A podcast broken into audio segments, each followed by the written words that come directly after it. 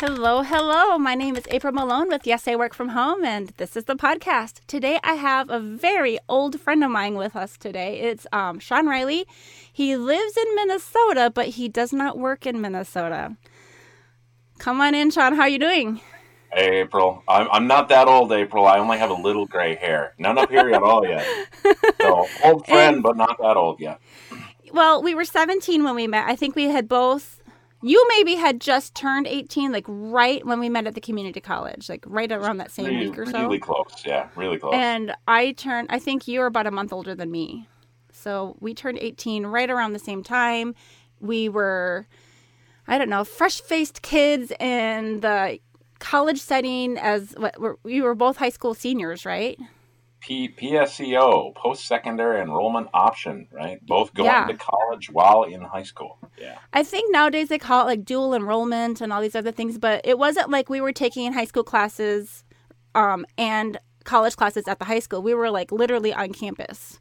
100% in So, college. Yep. Yeah, Yep, full time. As, as juniors and seniors or something like that. So, I was a I was a senior. Did you start in your senior year too? Uh, you know, I started taking classes actually in my sophomore year. I took electrical engineering classes, but I wasn't on campus all the time. Minnesota Oh. didn't allow that yet. Right. So I did my first ones at um, Winona State, Uh huh. and I took a couple classes there. Then my junior year, a couple classes. First year I did it full time was my senior year. I So don't my think I senior knew year in high school, you. I was full time in RC, RCTC, or Yeah. at that time it was still RCC, I think. I think it was RCTC, but I think they Hmm. had just made that transition. So basically, the technical college and the community college were joining forces. I remember being there for the uh, unveiling of the new logo. Oh. So they were RCC and became RCTC somewhere Yeah. while we were going to school. Oh So, wow, yeah. Well, we met in I want to say, and I'm going to screw this up. I think it was Dr. Lee's class. And the funny thing about it, Dr. Lee, English I re- class, honors honors English, right? Actually, it was like seven honors English or something like no, it was like I feel like it was like 101, and I I had never had. okay, so I was homeschooled, and my mom had bought a really nice English curriculum for me. And I had a television in my room. And so she was working with my younger brothers and sisters at the time. My mom was like putting out a bunch of babies and focus on them. And I was pretty independent. And so I would go in my room and I'd pretend that I was working, but actually I was just reading um, novels and watching TV. And I ignored my English textbook for all of college or all of my high school years. And then I get to this, uh, you know, intro to English, whatever. I think it was mandatory. It was like 101, 102, 103, something like that. Um, well, I struggled in that class and everything was a breeze for you because you actually probably had studied English. Yeah, I don't I don't remember ever taking a 101 class. I thought I started one. it probably was something different. Yeah, I don't know, but it was like one of the mandatory ones. Um, but the funny thing is, is that I just remember um, not knowing. I couldn't understand why his name was Doctor Doctor Lee or Doctor Lin or whatever it was.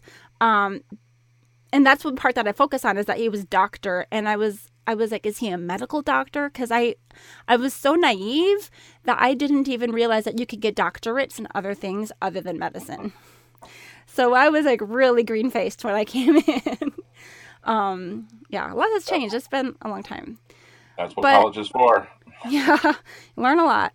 So I think that we spent most of our time playing cards in the atrium and hanging out. We kind of ended up with a collection of friends, and then you ended up marrying one of those friends.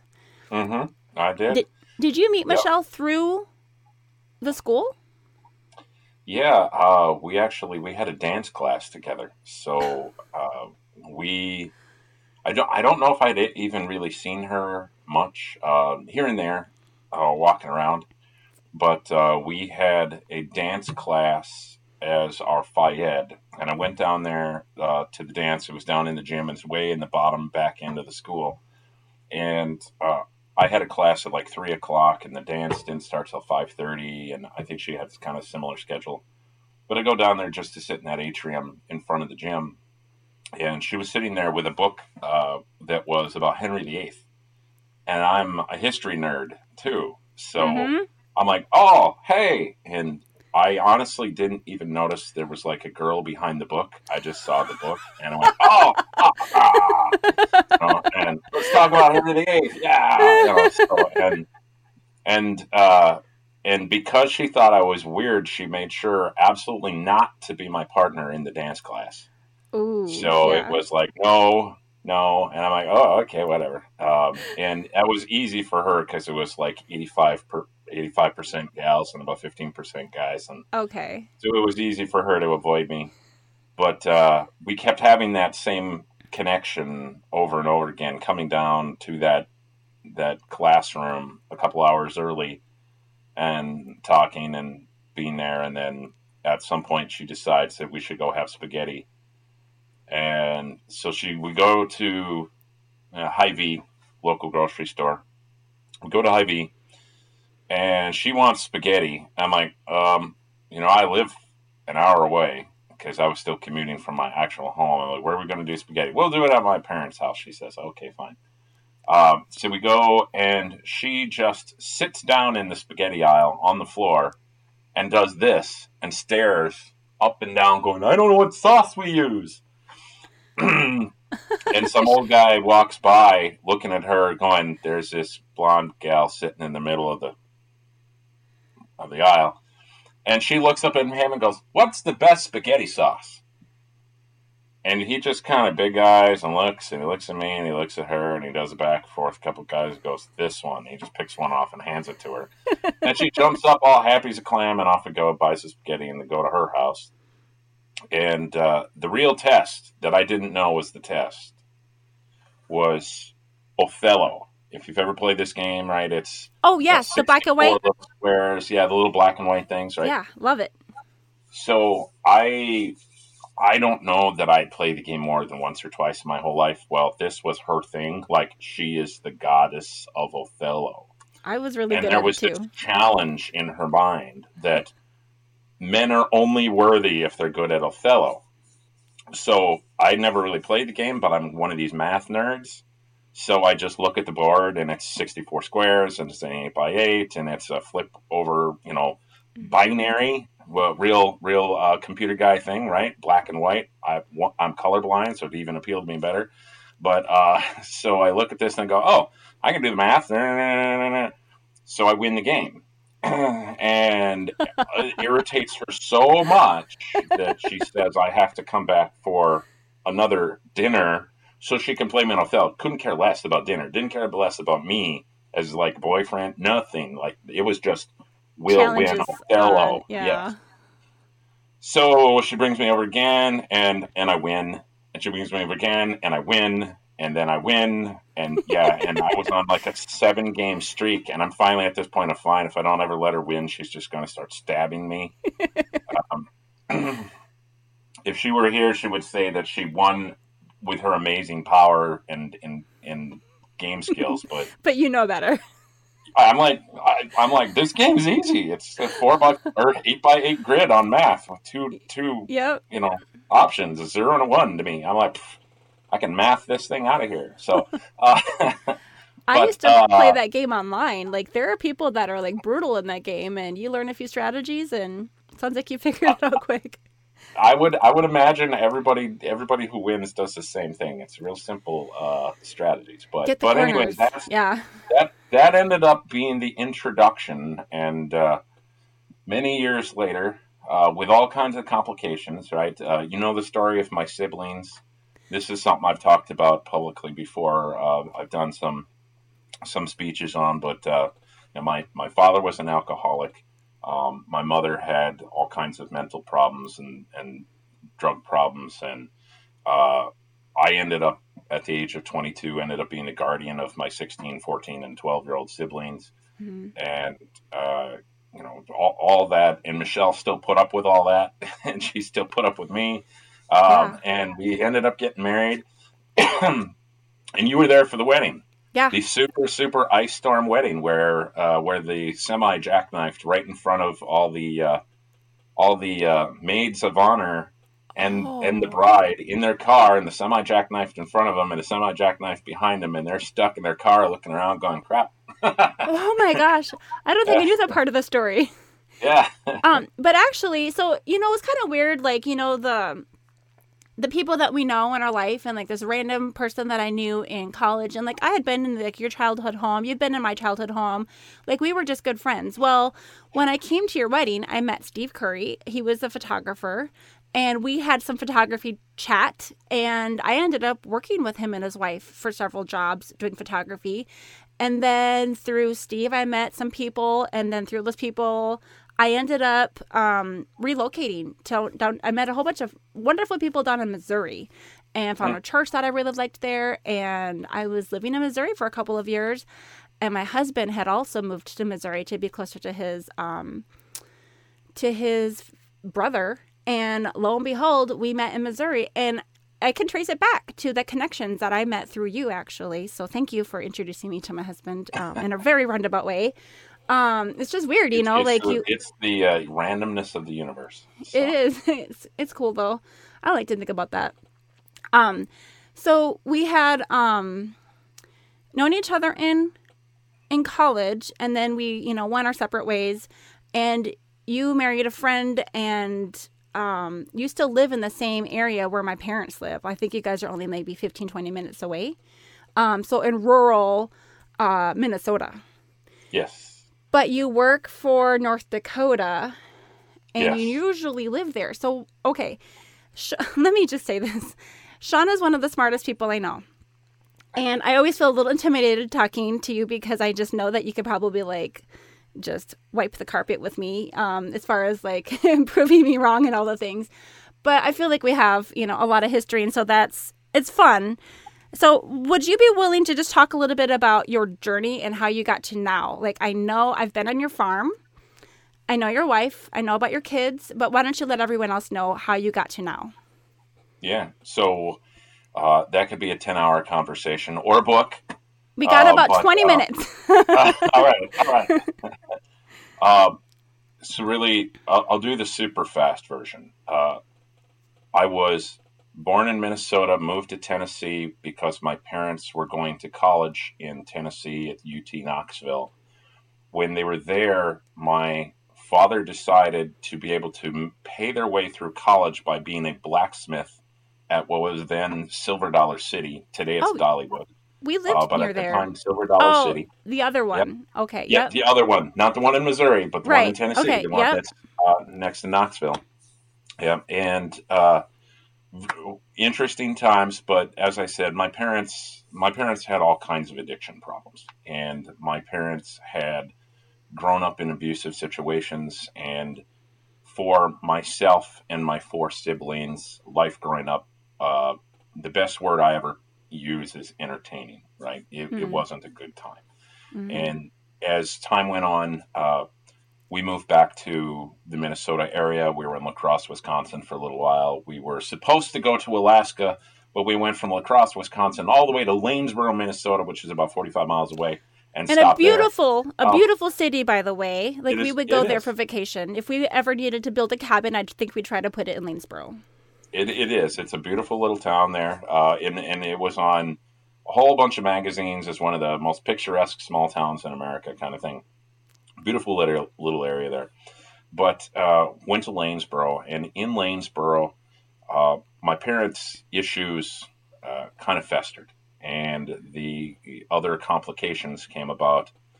So as kind of things went on, I end up uh, I I end up going through a whole bunch of things that were just kind of crazy. So we end up getting taken out of the home, getting put back in the home.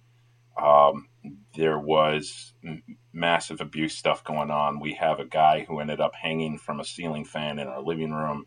I mean, it was just, you know, all the kind of stuff that you could throw into a into a cable TV movie at some point if you wanted to. But it's a long story. But what it came down to is a few people in the community kind of took pity on us as the kids, and a gentleman by the name of Hyatt King he he he asked me to learn with him, and I'm like okay, um, and he started teaching me a little bit about technology and business, and I had I had picked up a little here and there. Another gentleman in the community, uh, he was uh, he worked for American Express, and he asked me to come over and work on his Windows 3.1 computer. Mm-hmm. And that Windows 3.1 computer, he goes, uh, so uh, what are you going to charge me? And to be honest, I was like, I'm not at home. I'm happy as can be, you know. And he goes, "How long you been here?" I'm like, um, a little over an hour. He goes, "Here's twenty bucks." I'm like, 20 bucks? Holy, you know, wow, you know." Uh, and with that, he then next time I met with him, he says, "So, what are you going to call your company?" So, what what company? What what are you talking about? Uh, and he walked me through the process of starting an LLC. And I actually then, at the age of 16, at the age of 16, I had 300 some different customers from around southeast Minnesota to build websites, and a bunch of other customers to fix computers, and a bunch of other customers uh, to do cable modem installs. I was working with Bresnan and Charter and those guys. Uh, so here I'm a 16 year old with a business. Not, frankly, not because I'm super smart. I know you said I'm super, smart, but it's not because of that. It was, it was honestly, it was because I wanted to eat, and so did my siblings. Yeah. Um, that then started propelling things forward, and over the years, I end up in court with my parents multiple times.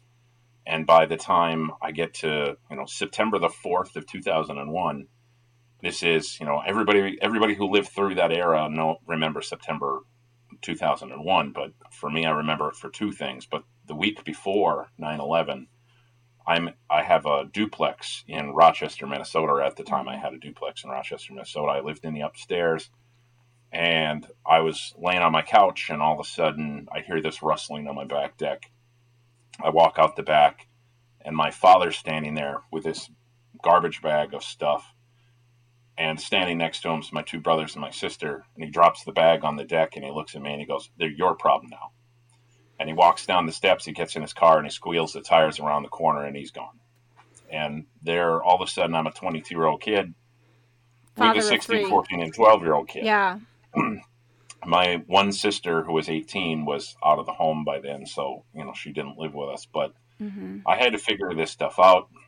And you know, you survive, you adapt, you overcome. That's all there is, right? That's And it was right before you were getting married do. And when you did get married, you had a baby in that next year, and like everything was just propelling. I remember visiting your home, and it was cool because you would have, you know, everyone had their own computers, and you were having like LAN parties, and you'd walk in, and it was like 20 below in February, and you'd be like, Yeah, we had to open the windows because it's too hot in here from all of the computers and people. Um, Yeah. But yeah. That was Um, that was back when monitors were very big and Oh, yeah. very very heating.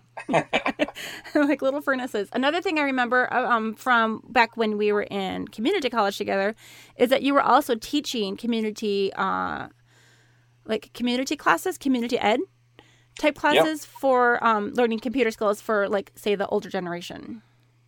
Yeah, it was it was strange, right? I was 16, 17 when I started teaching classes and everybody was always older than me and usually by a lot. Yeah. Um, you know, it was the uh, the grandparents trying to set me up with their granddaughters kind of thing all the time. Uh, it happened all the time. Um, but it was uh, yeah, it was it was interesting. But it what it what it led me to was it led me to this kind of this uh, adapt and overcome spirit and this idea of trying to figure out how how how do you herd cats while Hmm. being the mouse Mm.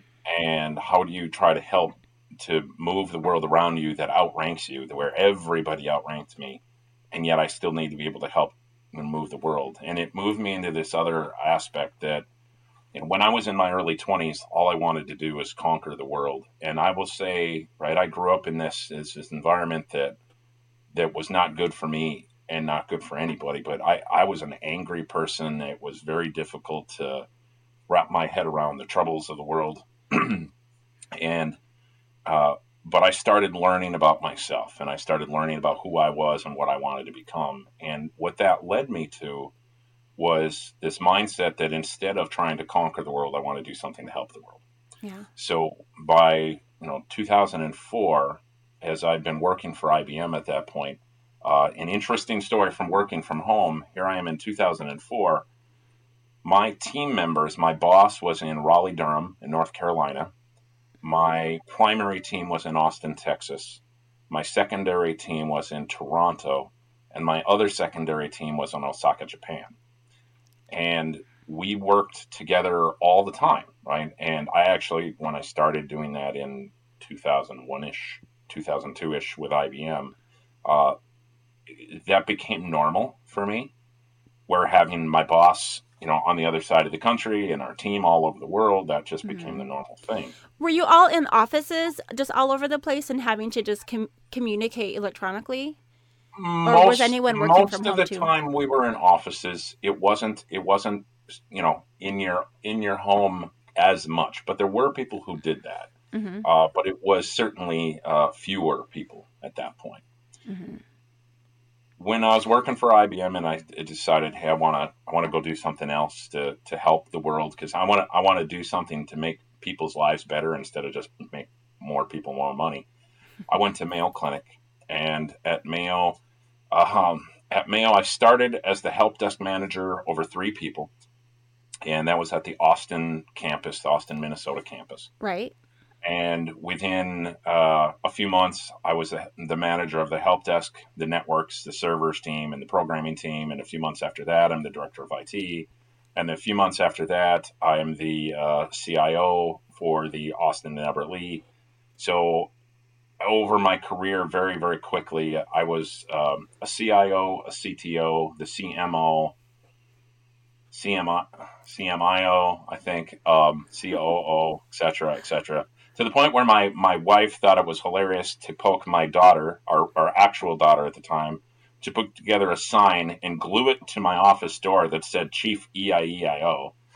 So that was, and that's my favorite title. I still claim the Chief EIEIO title.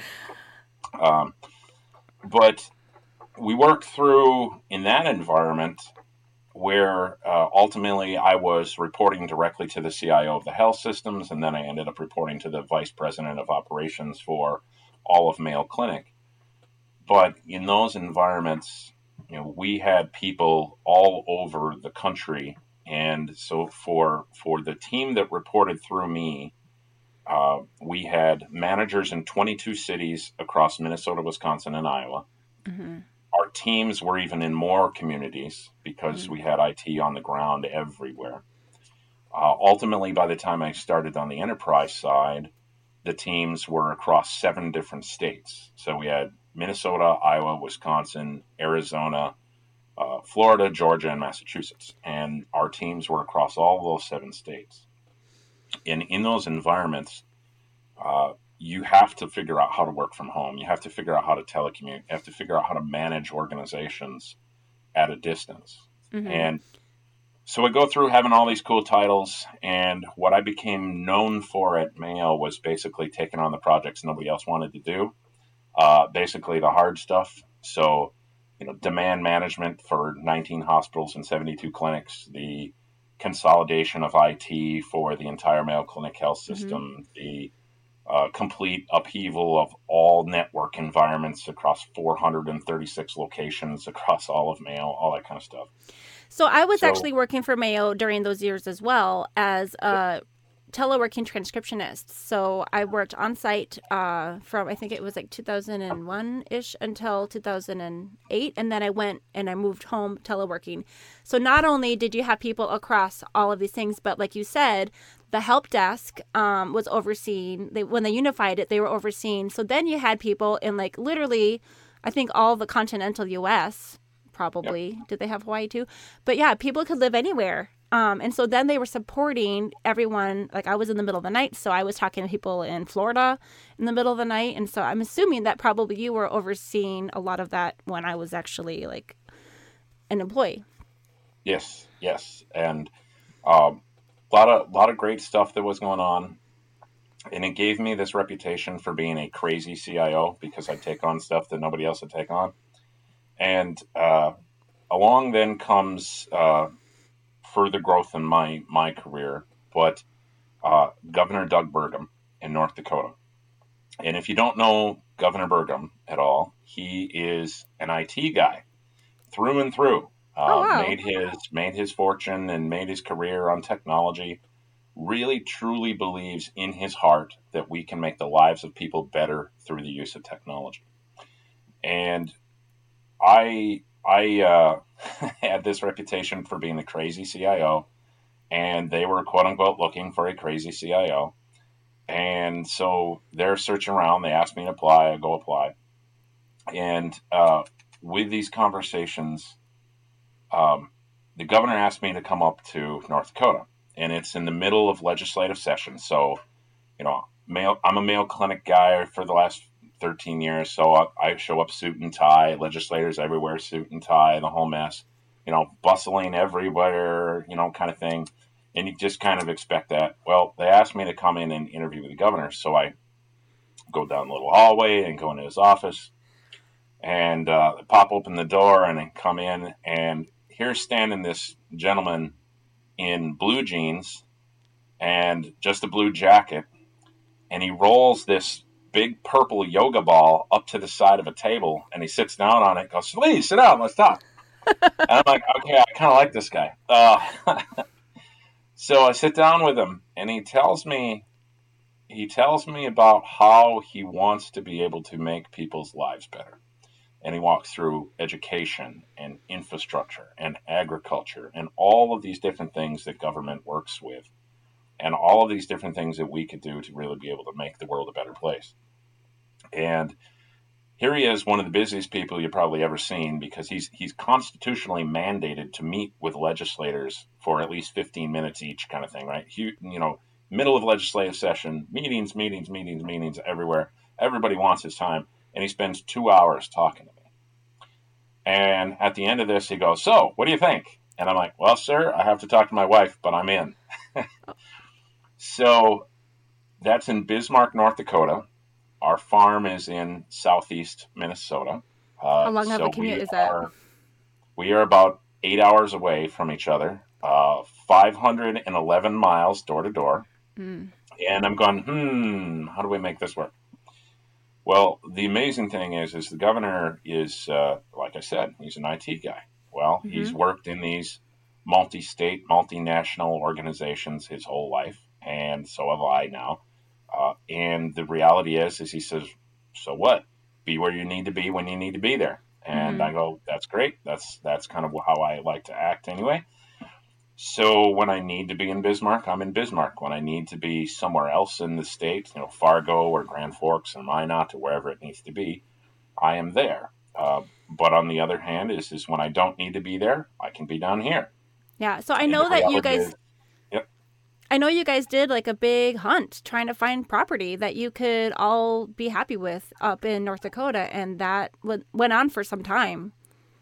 Yep, and and we uh, we tried to get a farm, and that's a little more complicated in the Bismarck area to get a farm that meets the, the needs of uh, of my wife, and uh, and she has uh, chickens and ducks and turkeys and geese and bunnies and bees and basically any critter that is either furry or flies is fair game.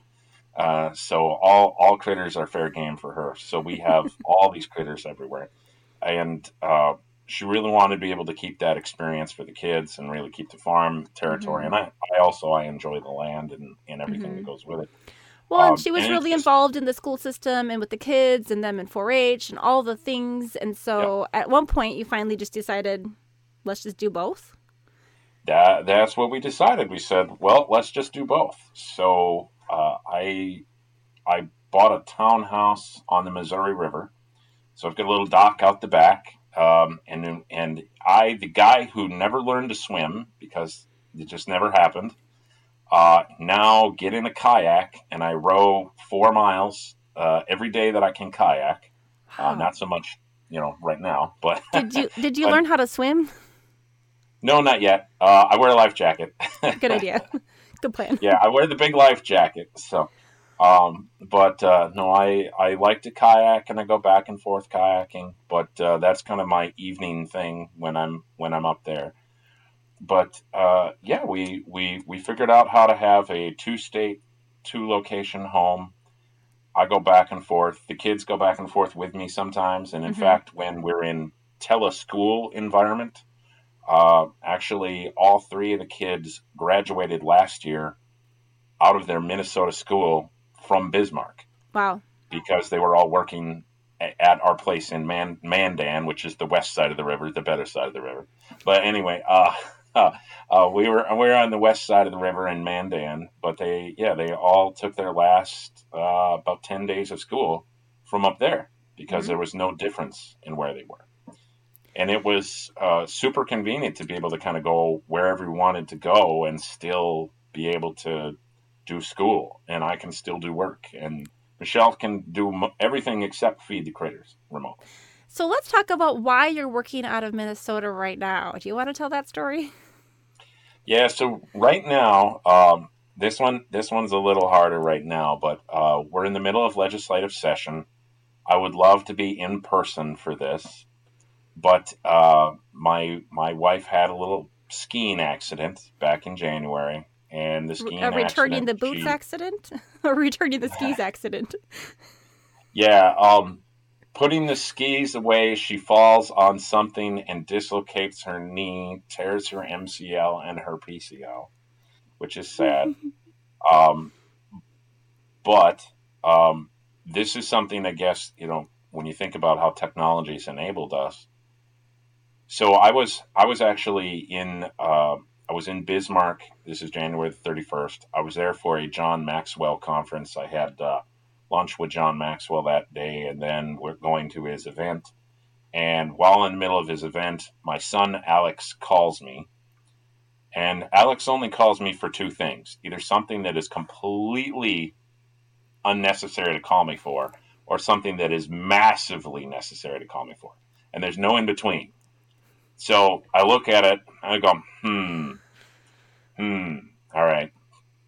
I'll think about this. And then about five minutes later, he calls me again. I go, okay, that's the problem. So then I, I jump out of the meeting quickly. And sure enough, he's like, yeah, mom dislocated her, broke her leg, is what he said at that point, because that's what they knew. Uh, but uh, so here I am in a car, then driving the eight hours back to uh, Minnesota as fast as I can that evening. Yeah. And where in a in a different environment, I I would have been in a lot of trouble to be honest because um, Michelle Michelle's immobile or was it was completely immobile at the beginning of her healing process. Uh, she's more mobile now, but still needs kind of that field nurse, and I suck at that. I know she's going to watch this later. I want everybody to know I suck at being a field nurse and take no but credit for anything. But you're really good at installing bird feeders so that she can see out the oh, window. yes. I, I installed bird feeders and I put all the cameras in for the baby goats so she can see all the baby goats. I can do that stuff. I suck at field nursing, but I'm trying.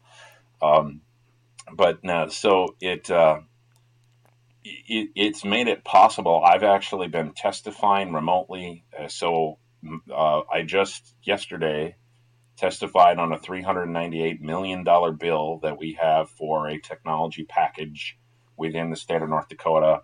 And uh, it's about three hours of testimony. My piece of it was about um, 45 minutes or so yesterday. Uh, I did the entire thing from here, from our farm here in Minnesota um, and testify there. I wear a tie when I'm on with the legislature, but other than that, it's about the same. Um, uh, but other than the tie, yeah, it's it's about the same. You you uh, you get on video and you talk with an entire committee, and I've testified remotely. I don't know, a dozen, dozen and a half times already so far this year wow. um, on different bills and different structures and budgets and all that kind of stuff. So it's it's been um, challenging to a point because it's it's harder that I can't uh, I can't see every legislator as easily mm-hmm. when it's because they're always big rooms and there's somewhere between six and twenty five people in the room. And the cameras are the probably a little spotty. Yeah, um, so it's it's hard to be able to see the individuals you need to be able to talk to. Uh, but other than that, it's it's actually been a really good experience. And and and when you've been in the smaller rooms, when it's you know three to four legislators and subcommittees as they're called, you get in those subcommittees. That that actually works very very well. Yeah. And uh, the the uh, the reality is this is all new for the legislators too, because this is all new to us. Um, compliments of COVID back in March of last year, so on, on the 13th of March of 2020, North Dakota went into its state of emergency. Mm-hmm. Uh, within the, the following week, we were given uh, an executive order to evacuate all government premises. Yeah. So the IT teams, we moved about 7,000, well, it's more than 7,000 people in 48 hours from their on prem in businesses, in buildings to home. And so 7,000 people that had never worked at home before just all of a sudden moved. Can I ask a question about that? Yeah. When I worked for Mayo Clinic, they didn't allow people to work from home remotely for years because of confidentiality issues and they wanted to make sure that we had like they gave us cisco boxes and like you know vpns and all the different ways to like keep things secure when you're working on that kind of time frame i'm sure there was zero time to put any of those structures into place so were people just like wi-fiing it at home so so we had one huge advantage is that we had for the two years ahead of that already been working on models to enable cybersecurity in all those environments. Because this is like your passion and, too, right? Yep, yep. And I'm a big cybersecurity guy, and uh, I've got people who work for me way, way smarter than me, but I, I, I make up for it in enthusiasm. Um, and, humble. and it's uh, it, it's it's really it's the cornerstone of today's world. So when you think about cybersecurity and the government information, right? So if you if you were to go to Target, right, and Target loses your data, you as a consumer have a choice. You can go to Walmart, right? If Walmart loses your data, you have again a choice. You can go to Shopko, right? You can well maybe not Shopko anymore. You could go to Amazon. You can go somewhere else, right? You can always go somewhere because you have a choice as a consumer as a government entity, what happens when the state you work for loses your data? Right? The state you live in loses your data. Pretty much all you can do is just put your face in your hand and start crying, right? There's nothing you can do. Maybe you can move to North Dakota where you can get better security, but but other than that, there's not a lot of options. Um, the reality is is that government has a moral responsibility to keep your data safe because we force you to give it to us so that you can live within the environment you're in.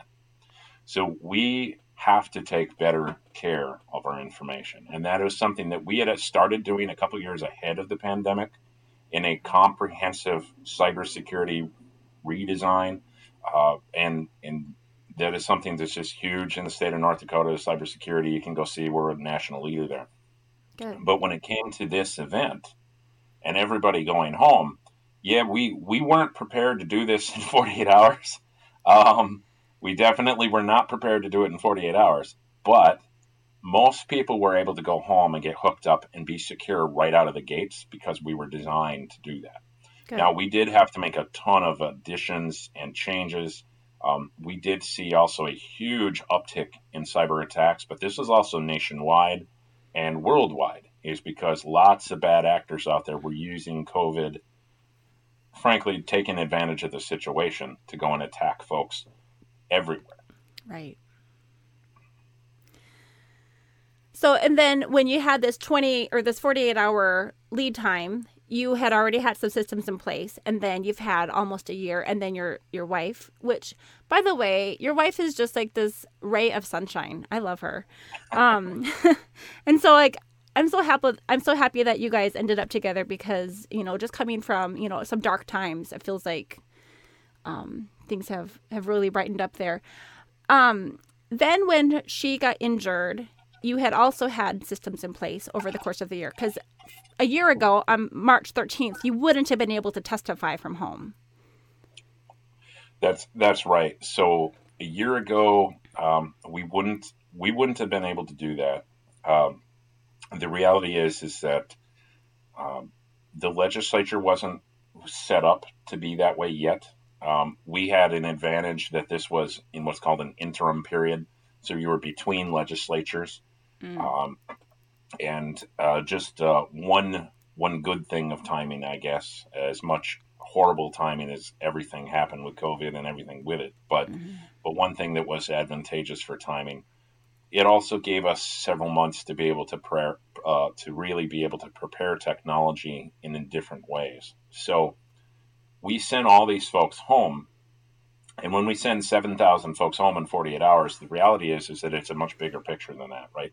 So K-12 went home, higher ed went home, judicial branch went home, legislative branch went home, executive branch went home, and and that 48 hour window was just basically like one set of buildings that we just went in one shot. Um, but all of everybody within about a 10 day period of time started going home. And then what ended up happening is, is we had to figure out how to enable government to continue doing the work that it's supposed to do, right? So we're we're trying to figure out how can we turn on systems to allow all of these different aspects of government to keep on operating. And now my our team's responsibility is mostly around the executive branch but mm-hmm. we have technology that we offer out to all aspects of government in North Dakota. So in on a day over day basis, we've got 250,000 customers directly to my team that wow. we have to serve and we have to help them get their work done. So a question about this, when you're sending everyone home and you're going home too, were people allowed to take equipment from their offices to make it easier for them to set up their offices at home? Because some people have had to just go with a laptop and that's it. What about you guys? Yep. So we we had lots of laptops, and uh, basically anybody who had a laptop, take it with you. If they were in a desktop environment, take it with you. Um, we chairs, had, uh, monitors. Uh, yep, monitors, docking stations, mice. Uh, even uh, in my situation, you can't see this on my camera, but I've got a Varidesk here. I've took my Varidesk with me. Um, and in my case, I've I've literally got a, a nineteen dollar plastic table that I bought at Walmart uh, that sits underneath a, a standing Varidesk because the standing Varidesk doesn't have its own legs. It's supposed to sit on top of a platform. Oh, um, I don't even know what a Varidesk is. Can you just enlighten it, me? It raises up and sits down. You pull the little levers on the side so that you can have a standing desk. Okay. Uh, so I brought I, I for myself, right? I brought my monitor, brought all my cables, I got my keyboard, my mouse, my little Varidesk, uh, and it depended on the situation for everybody. Now, of course, nobody planned to do this, so folks were going home, and we we had about 400 IT staff running all over the cities of Bismarck and Mandan, mostly, and a little bit in Fargo, a little bit in other communities, uh, Jamestown, etc but mostly in Bismarck and Mandan, going through buildings, helping people disconnect, taking photos of all their stuff. We had our communications team running 100%. In fact, the whole group, I mean, we had almost everybody in IT working 100 hour weeks through March and oh, into man. April. We finally got down to fewer hours for some people, but I still had staff who were doing the 80 hour and 100 hour weeks from March all the way through December uh, before we finally were able to start getting people out of that. Oh wow! But uh, we we put together a comms plan literally in a matter of two hours, um, and we just took we just took some cameras because we have some cameras for for video that are there at the state for different projects. And we said, IT guy, get in front of the camera. I don't care that you're an introvert. Tell people how to do this. Uh, and, and, you know, and we did the recordings right there on the spot, and they here's how you do this. Here's this cable. You plug it in here. Here's this. See, take a look. And and they did the videos, and then they'd move out, and another person come in and show them something else. And we took those videos and we just live streamed the videos, and then we threw them on a bunch of websites, and said, watch these quickly, then take your stuff apart and go.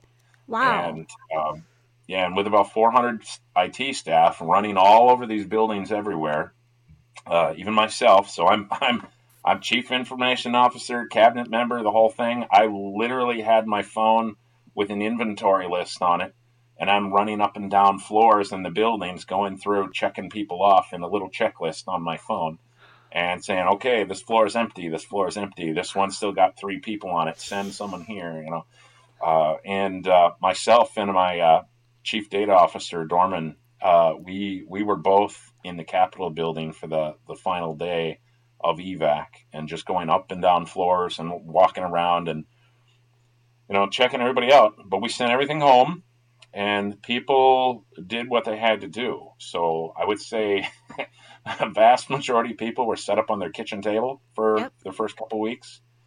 Um, they they just set up wherever they had to.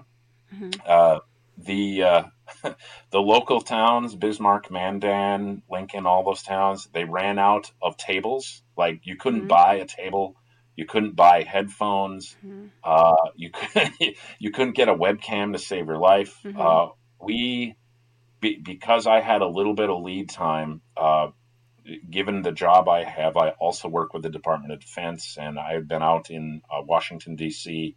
about ten days earlier for a briefing there, and things were very interesting in that briefing. So when I came back, I said, "Order some equipment, order it now." Good idea. Yeah, so we happen to have a thousand webcams. We bought a thousand extra webcams. They were gone the first couple days, and Wow. then we we ordered another fifteen hundred, and we didn't get those in for months. Uh, laptops we couldn't get, none of this equipment, but it was it was uh, it was an adventure. I remember trying to order a headset for my kids to do online school, and it was like the bottom of the barrel, like on Amazon or whatever. Um, you didn't get to choose the one that you wanted. You just got what was there. It, it was pretty interesting. I feel like like March 13th is going to be like burned into our memory, kind of like September 11th. You know, like I remember exactly every single thing that I bought at Target that day. Was my last time into the store, and it's like I think we're gonna all. It's going to take a few years to recover from. Did I hope those people that work so hard, those hundred hour weeks, did they get a nice vacation at the end of that? I hope. Well, well, that that's part of the problem, right? Is uh, one is there was nowhere they could go, and two, everybody's hours have been so high that nobody's been able to take a vacation yet. Yeah. So my my teams, um, we have thirty thousand hours of unpaid overtime that we did connected Mm. to COVID, and all of us have stacked our PTO up Yeah. galore, and Yeah. so nobody's taken PTO yet. Yeah. Nobody's taking vacations yet. It's We're coming. hoping here as the vaccine rolls out that that's something we can start sending people to do. Staycation, man. do a staycation. that's- That's about it. Um. Speaking of uh, vaccines, I actually unexpectedly got mine the other day, and I'll just say it right now because I, um, you know, there's wait lists, and if you ever go to like a pharmacy or grocery store or a big box store that has a pharmacy, um, there's oftentimes a, a way that you can get on a wait list um, for the unused doses at the end of the day that wouldn't otherwise go into someone's arm. They'll give it to anybody. And so I walked into our pharmacy 10 minutes before closing and I said, don't be frustrated with me, but I just have a question. Do you by any chance have a wait list for those unused wasted doses? And she's like, actually, do you want to get one right now? And I was like, thank you. Yes. Thank you. Wow. Oh my goodness. And so I did get one that day. It was just a few days ago. Um, hey Sean, we are going going on two minutes before your next meeting. Do you want to wrap things up? I I can keep going. I mean, uh, literally the meeting I have on the other side is another person's meeting, and I go for information. So Okay. if you want to keep going, I can keep going. Let's keep going for a, a few more minutes. So changing gears, I wanted I wanted to bring up one more memory from way in the past, back when we were kids. When I graduated from high school, um, my parents bought me a computer, and I wasn't allowed to take it with me to college. Uh, they wanted me to keep it in my parents' bedroom because they were, you know, concerned about the internet and wanting to make sure that you know it was being monitored. And even though I was an adult, um, they gave me this Gateway 2000. Do you remember that? I do. I had a Gateway 2000. But I had mine yeah, first, and you were 133 Gateway. You were- 2000. You were Yeah. jealous. Yeah, yeah. Did it have like six gig, or was it was Oh, like super remember- huge? Yeah, yeah. It was like six gigs of hard drive. So Uh-huh. it was like super, super awesome then. Yeah, And now, now I have this little thing which you probably can't even see right here. Right here you go. Um, itty bitty little card that's about the thickness of a piece of paper. This particular one's 32 gigs, but I have one sitting here that's 128. yeah, Uh, yeah. It's amazing technology. I was just teaching an English class, and they're talking about how technology has changed. And one of the biggest things, well, biggest, is that it gets smaller. You know, the more Yes. advanced we are, the smaller it gets. So you're managing a team now. Can you talk a little bit about like what that feels like? I mean, maybe even outside of the pandemic stuff. Um helping people to adjust to the idea of working from home. Do people ever work from home normally in your field? Yeah, so I, IT is one of the fields that is more uh, acclimated to working from home. We're very used to working remotely. I would say it's it's not often that you find an organization that's working from home this consistently mm-hmm. as we've had to do through the pandemic. But uh, doing it on a, a regular basis is very, very normal and has been for 20 years. Okay. Yeah. So the the interesting part though, so some things that I guess I didn't expect we'd be in. So I have an executive team, multiple executive officers in that executive team, and there's directors and leaders and all through this. And the executive officers, I have one that we hired this year who was our chief customer success officer. Okay. And uh, it's a very important role that helps us interact with our customers and make sure that they're getting what they need. And I actually didn't meet with him in person until four months after he was already in the job. So the entire interview process was online. The entire um, onboarding was online. When he came in, he had never phys- physically met with any of the other executives. And I think, yeah, starting from July, I think it rolled until I think it was October or November before I could actually physically meet with him. Mm-hmm. And I think I've only met with him twice physically now and yet he's an executive officer who I talk to almost daily. Mm-hmm. Cornerstone of the team has a huge portion of the team, and we have we have directors. Uh, in fact, one of our directors of uh, cybersecurity, I had actually never seen his face until until four or five months after, because he, um, it, it, I think there was a there was a video problem when we did the interview, uh, so it couldn't see the video and then uh, after he got on, well, he's a cyber guy, and the cyber guys don't tend to like to turn on the cameras all the time um, because they have they have you know stuff around them that can be yep. security related. Oh, right. So I, it was like months in, and I'm like, huh, I wonder what this guy looks like. And I had to go Google him to go look up the staff member that we had, um, and it, it's so that's that's definitely different. And I think some other things that are different it's very strange, but you're in a physical world and you get in a meeting room and the relationship building happens in the first say three to five minutes of every meeting right? So you bring the exec team together or directors or no matter what team it is right? They get together and the first three minutes it's hey how was your weekend? How's the kids? Did you enjoy the fishing trip? Right? It's something personal that creates a connection with people yeah. that's that's helping to build that relationship and in the physical world, that that's almost automated. Everybody just does it. You spend a few minutes and you and you kind of know that hey, we're 3 minutes in, 5 minutes in. Okay, let's get to the business now and we'll get to the topic, right? Mm-hmm. And if you came in and just sat down and said, "Okay, we're here for this and this and this," people will get offended by that, right? Right? Yeah, yeah. Yeah, but in the virtual world, it's the other way around. Uh-huh. The automated aspect, people, and, and I'm not sure why, but they get on the schedule of these automated meetings and these video meetings. And so the meeting pops up, and instantly it's, all right, we're here today to be able to, duh, duh, duh, and they completely lose that interpersonal connection. Yeah. And I know some people are trying to kind of. Automate. Oh, sorry, go ahead. Yeah. It, well, it's, it's, something that we've had to now start doing intentionally. So we'll start the meeting with the first agenda item is relationship time so that we take that three to five minutes to go, how's the kids? How was the fishing trip?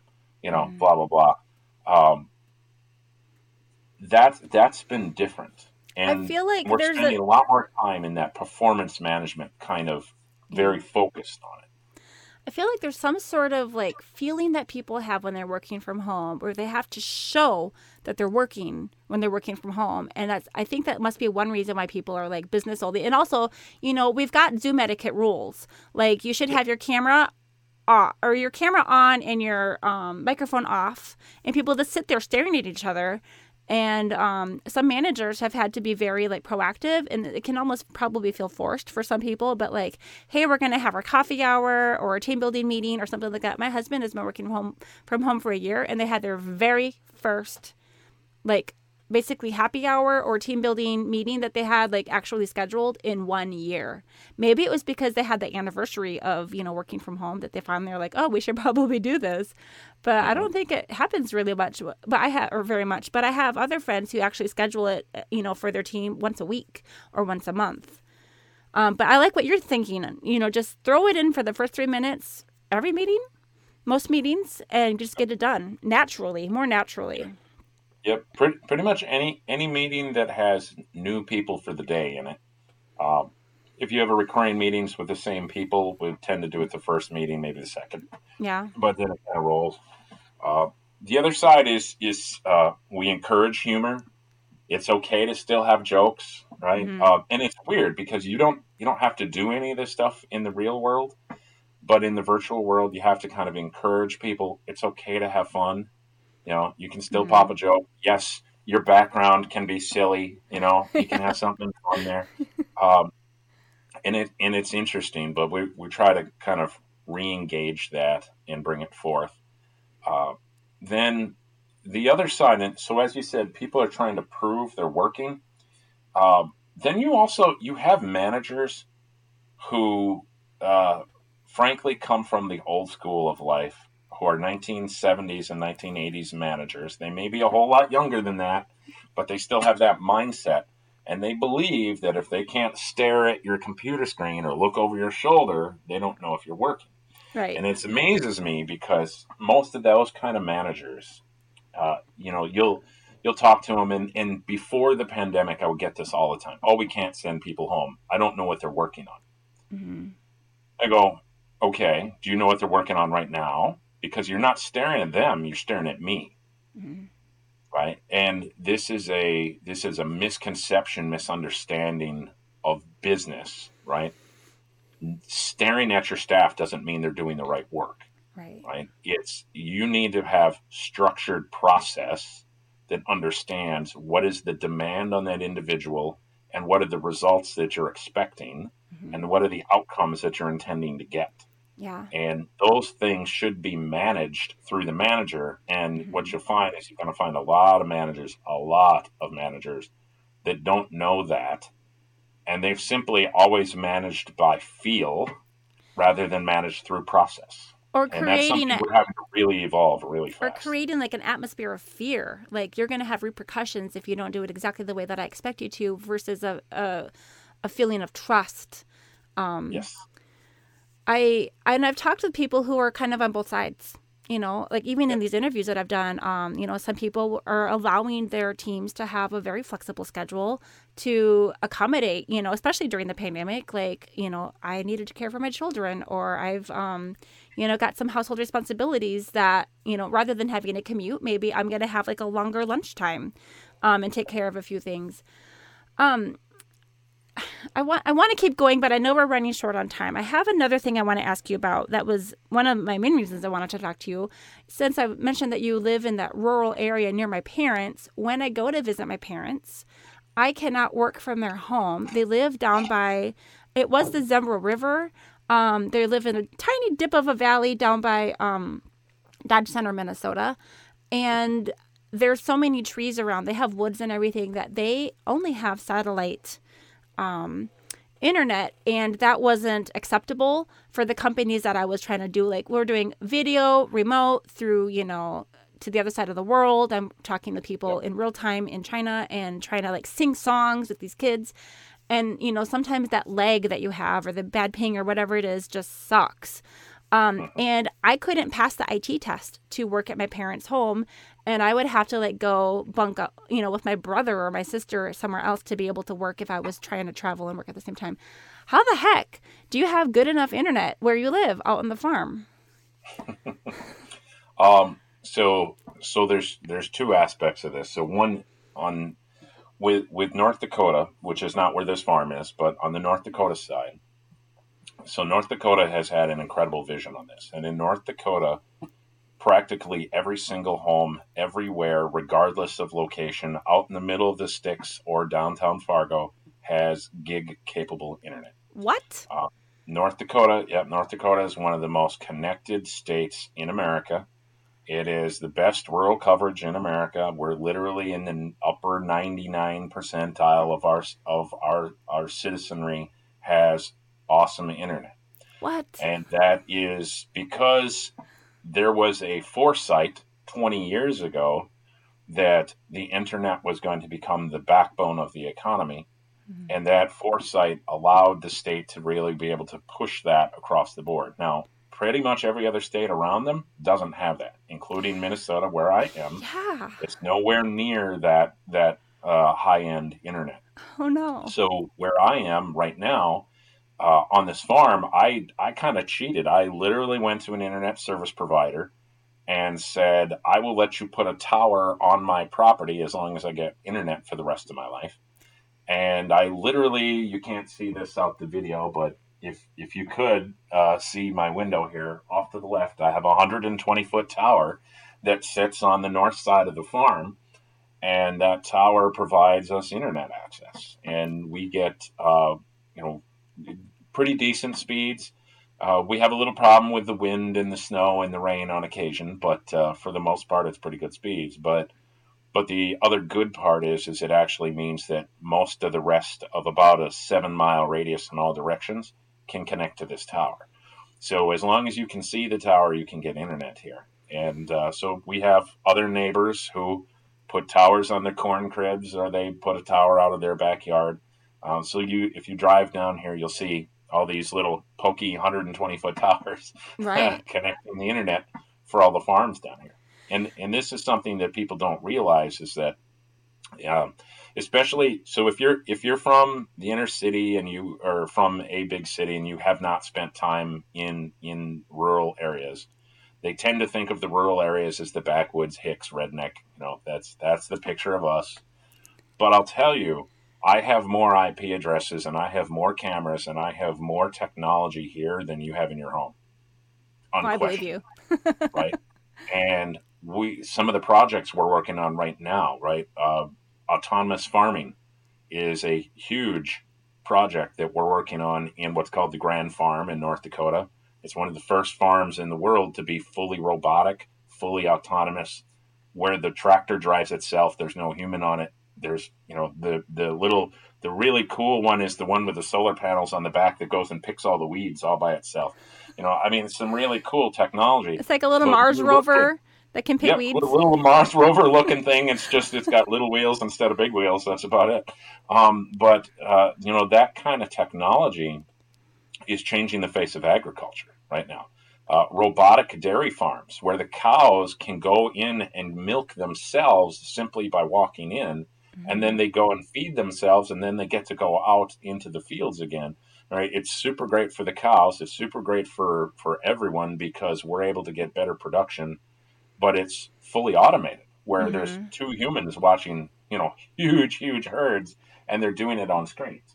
Right. You know, I mean, the reality is, is ag is massive in technology. Wow. Yeah. I mean, really, they have to be to keep up. But I know that that whole conversation probably evokes a whole bunch of different kinds of feelings in different people. But um, it it's amazing.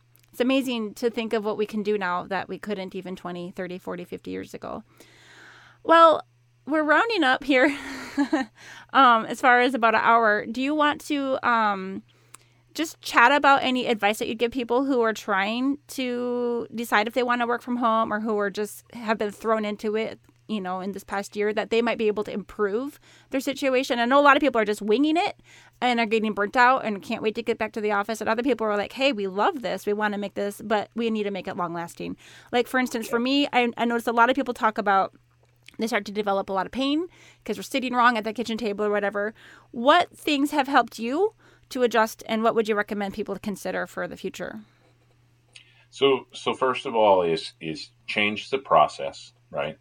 And there's defined rules around change, but you you need to take some time to ensure that uh, you do like the change or do not like the change based on real things instead of your emotional response, right? Hmm. Uh, the reality is, is most of us were sent home super fast. We didn't get a lot of uh, ability to absorb that change. Yeah. Now that most of us have been in this for a year, in in theory, you can kind of back away from the emotion and start looking at the reality hmm and go, okay, what would make this better if I were to stay here, right? And in this environment, so for me, it was frankly getting a little table with a dedicated space um, and making that dedicated space so that the dogs and the cats and the goats stay on the other side of the door, right? Um, but having that little I'm just imagining space- like bleeding happening as you're like testifying.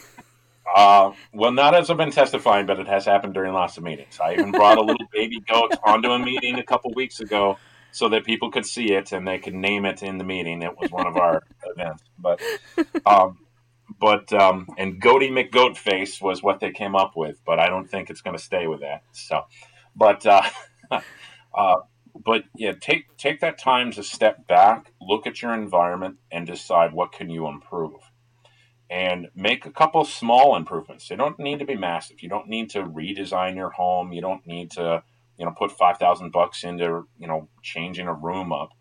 Just look at it and see what are a couple of small things, and then from that decide, is this worth it now?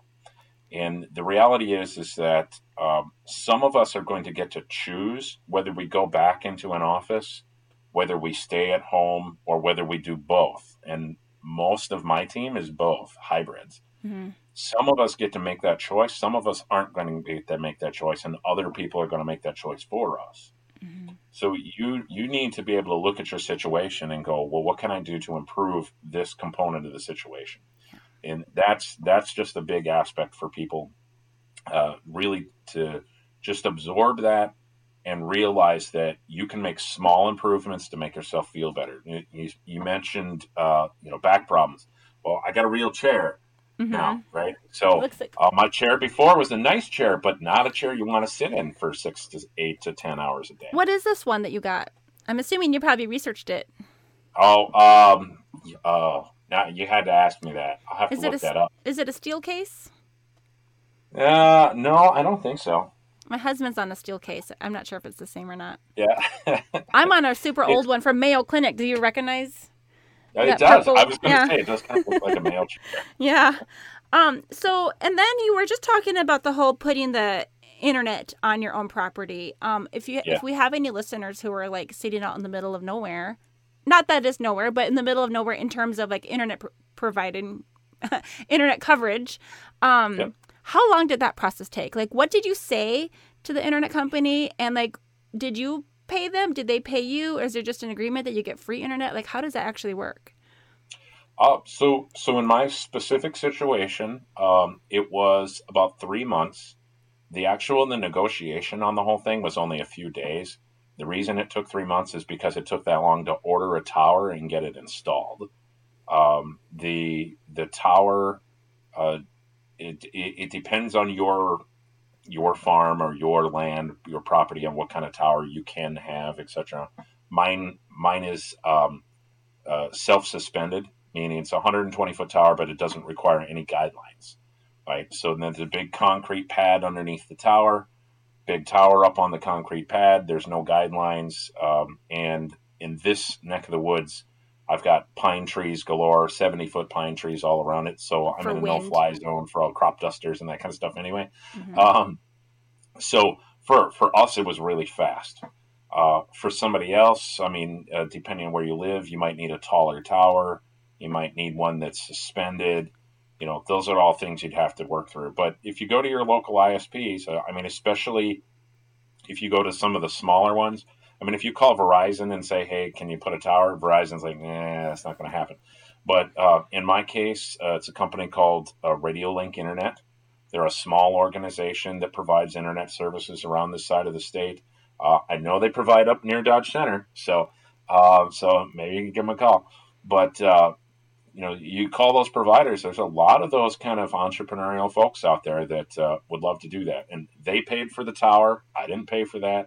They pay for the install. I didn't pay for that. um, and I get uh, free internet forever. Um, I could have maybe got a revenue deal if I wanted to, but you know, like, I don't care. I just need. Yeah. I just need internet and really good Yeah. internet.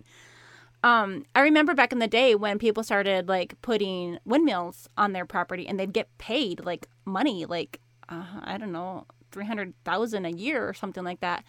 Um, and I, I wonder if the ISPs are getting more people who want them to put towers, or if they're having a hard time finding people to put towers because of the concerns about you know five G and all these things.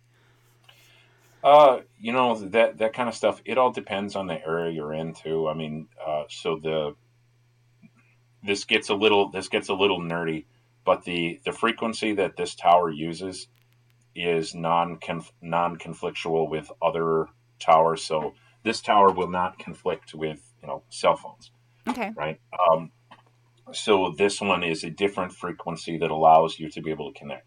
Okay. Um, you will have to figure that out for your area yeah. if this is something you want to do. Um, and if you're, you know, if you're near small communities, a lot of small communities they band together and do this themselves.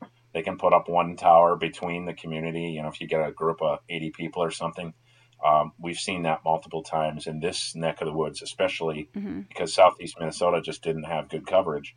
But you'd see, you know, uh, n- neighbors band together to be able to go to a an ISP and make it worth it for them uh, to be able to get a tower built.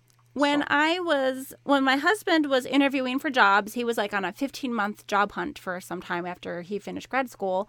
And, you know, every single time he'd apply for a new job, I was like, I was house hunting. I was like looking at schools and neighborhoods and parks and discovery centers and like, what will this community offer for us?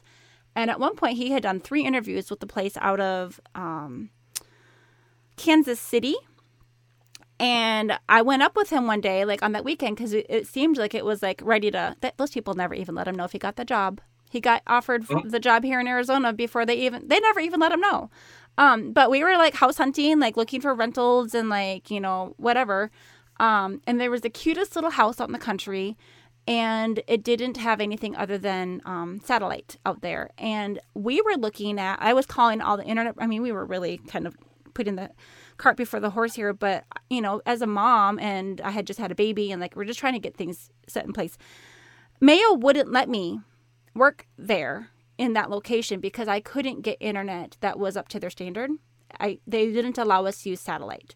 And so then what people would do is they would dig. They would dig a cable and you know, communities would get together and pay the five or seven thousand dollars to dig that cable out there.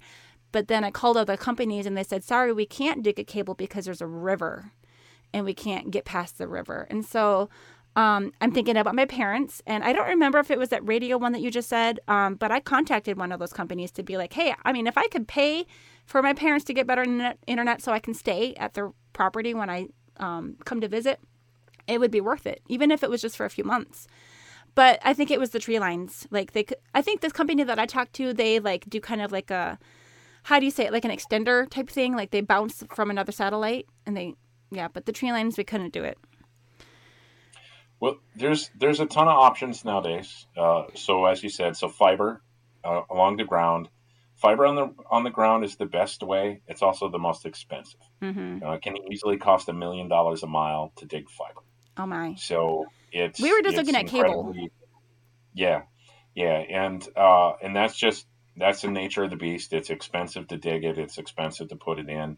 Uh, the and the phone companies and the telecom companies, you know, they're they're paying that, much less you paying that. Mhm. Uh, but that's one way. Radio is uh, radio internet is a great way for a lot of communities. That's what mine is. Mine is all radio internet here. The other stuff is satellite. And the satellite that you're talking about, there's different kinds of satellite. Now, if you look at the SpaceX side, the Starlink is uh, another one. That's one that is becoming more available everywhere as well. Uh, some of those, uh, I don't know about southeast Minnesota because I haven't looked, but I can tell you it's available in North Dakota. Um, you can get satellite internet through Starlink in North Dakota, but um, uh, we use it for certain projects uh, across the state. But but there are a lot of options nowadays, and you gotta um, you, gotta keep searching for it because the reality is is the internet is the uh, electricity of today. Yeah. You know, if you don't have your internet, it is very difficult to be able to stay connected to the world. It's like for the people who want to live in a rural area and be able to work from home, it's it's a hurdle that some people will have to, you know, jump over that, you know, people who live in the metro areas, like when we live here, it's like easy to have gig, um, a gig Yeah. of, you know, speed, whatever. No, no problem. That's just common, like expected. But, um, you know, you can have your cake and eat it too if you, if you can get through that. Mhm. All right, Sean, shall we? Yeah. It's been fun talking to you, my old friend. Yeah. Yeah. It's been a great time. please give my love to your family and i have been enjoying watching the the goats um, so michelle was actually um, she was injured while the goats were still pregnant right Yes. so she was like already on goat watch for like weeks and then this happened Yep, she was on super duper goat watch. She was expecting, in fact, uh, when she had her accident, that was the next thing out of Alex's mouth. And the and the goats are going to give birth tonight. And I'm like, oh, please, thank you. That's wonderful. did they they didn't did Uh, they No, luckily it was still like another two weeks. Um, but I think he was reacting to mom's uh, reaction. Oh yeah. And uh, yeah, so it was still a couple more weeks, but yeah, we were uh, we were there checking the goats three times a day, and uh, that is that is probably my hardest part here is that um, um, Michelle has expected me to take up all her hobbies and keep her hobbies rolling while she's in this situation while I'm trying to work. So that's that's probably the bigger challenge for me is uh, trying to make sure all all of her different critters are doing what they're supposed to be doing while she's unable to be mobile. you need to bring in like a farm nanny like someone who can like come in and like watch all the kids literally a, a, a, a nanny, a real nurse, because I suck at that. A real nurse would be great. both a nurse Yeah, for your yeah. wife and a nanny for all the goats Yes, yes. Oh well good luck um thank you for taking this time out of your super busy week and appreciate the conversation i feel like i learned a lot of things about you that i didn't know i had never heard your how we met story um No. and a few extra helpful things too appreciate it Yeah. No, that's great. And uh, thanks for having me on. Happy to Yeah. be here.